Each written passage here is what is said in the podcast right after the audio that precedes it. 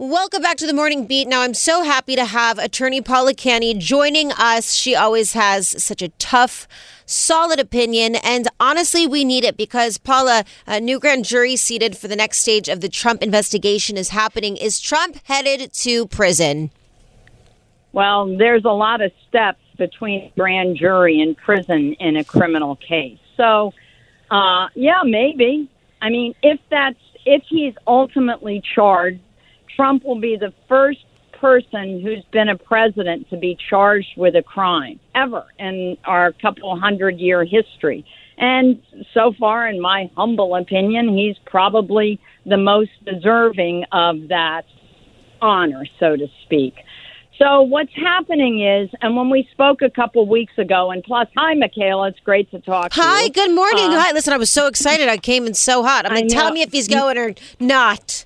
Me too, me too, me too. so it's a long, it's a long process. So uh, the uh, United, the the district attorney for the city of New York, Cyrus Vance, has uh, has started a grand jury. But we sort of knew that a couple weeks ago when we talked, when they said, "Uh oh, it's going criminal," because that's how all criminal prosecutions in the state of New York start it's by grand jury. So what that means is that the prosecutor calls a grand jury, and a grand jury is a group of people under New York law. It's a group of people between 16 and 23 people who are called. There's no voir dire, you know, jury questioning for grand jurors. The the jurors are just seated, and then the prosecutor starts presenting evidence. Okay. And it could take this grand jury's term is a period of six months.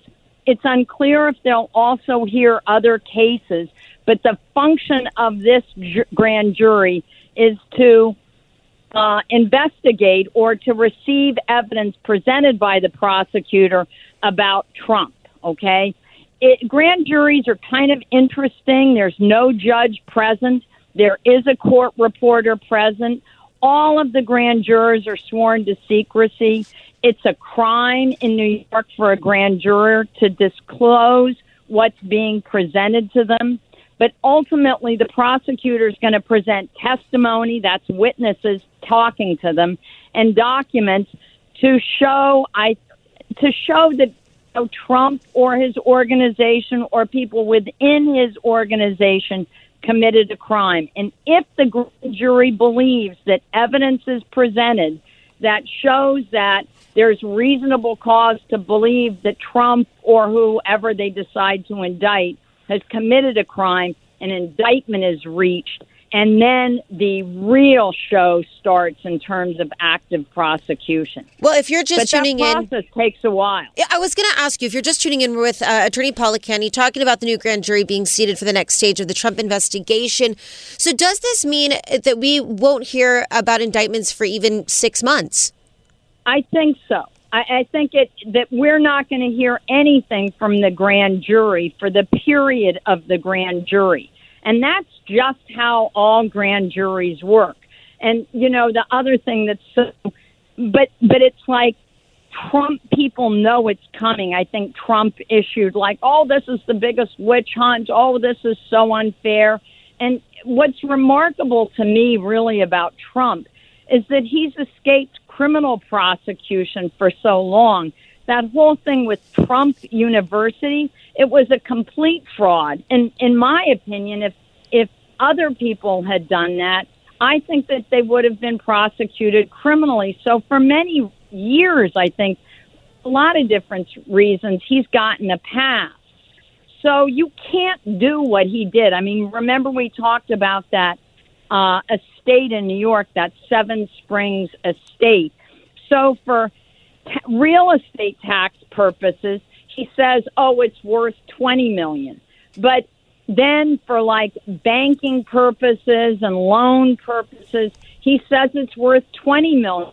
That's not legal. You can't do that. You can't do that whether you're, you know, you or me, regular people, and you can't do that even if you were the president of the United States. We have one set of rules, not one for like the rich and the privileged, which he seems to think that you know he falls within that purview.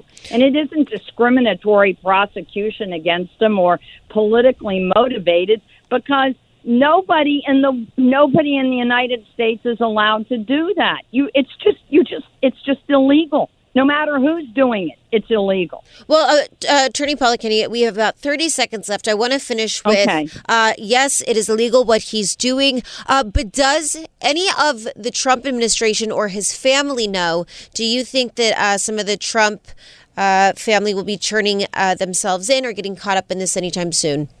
Uh, that's a great question. And so, in grand jury rules in New York, any witness who testifies gets immunity. It means what you say can't be used against mm. you. So, the main, like, consigliere in the Trump administration is a guy named Weisselberg.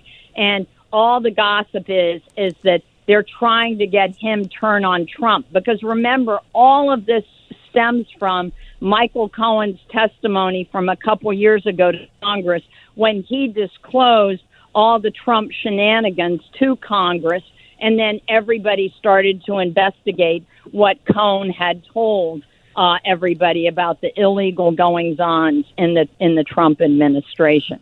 Well, Paula Canny, we appreciate you so much. You know, I adore you. You're so fiery and you're I so adore smart. you, Michaela. Well, you empower I- us, and I'll talk to you next week. Have a great weekend and Memorial okay, Day. Thanks. You too. Bye, Michaela. Bye. Thanks. Bye. Bye. All right. Well, coming up, we are joined for Mental Health Awareness Week with Dr. Milo, uh, talking about setting boundaries and when it's time to cut off your family. It sounds like some of the Trump family might want to cut off their own father, but we'll discuss coming up next.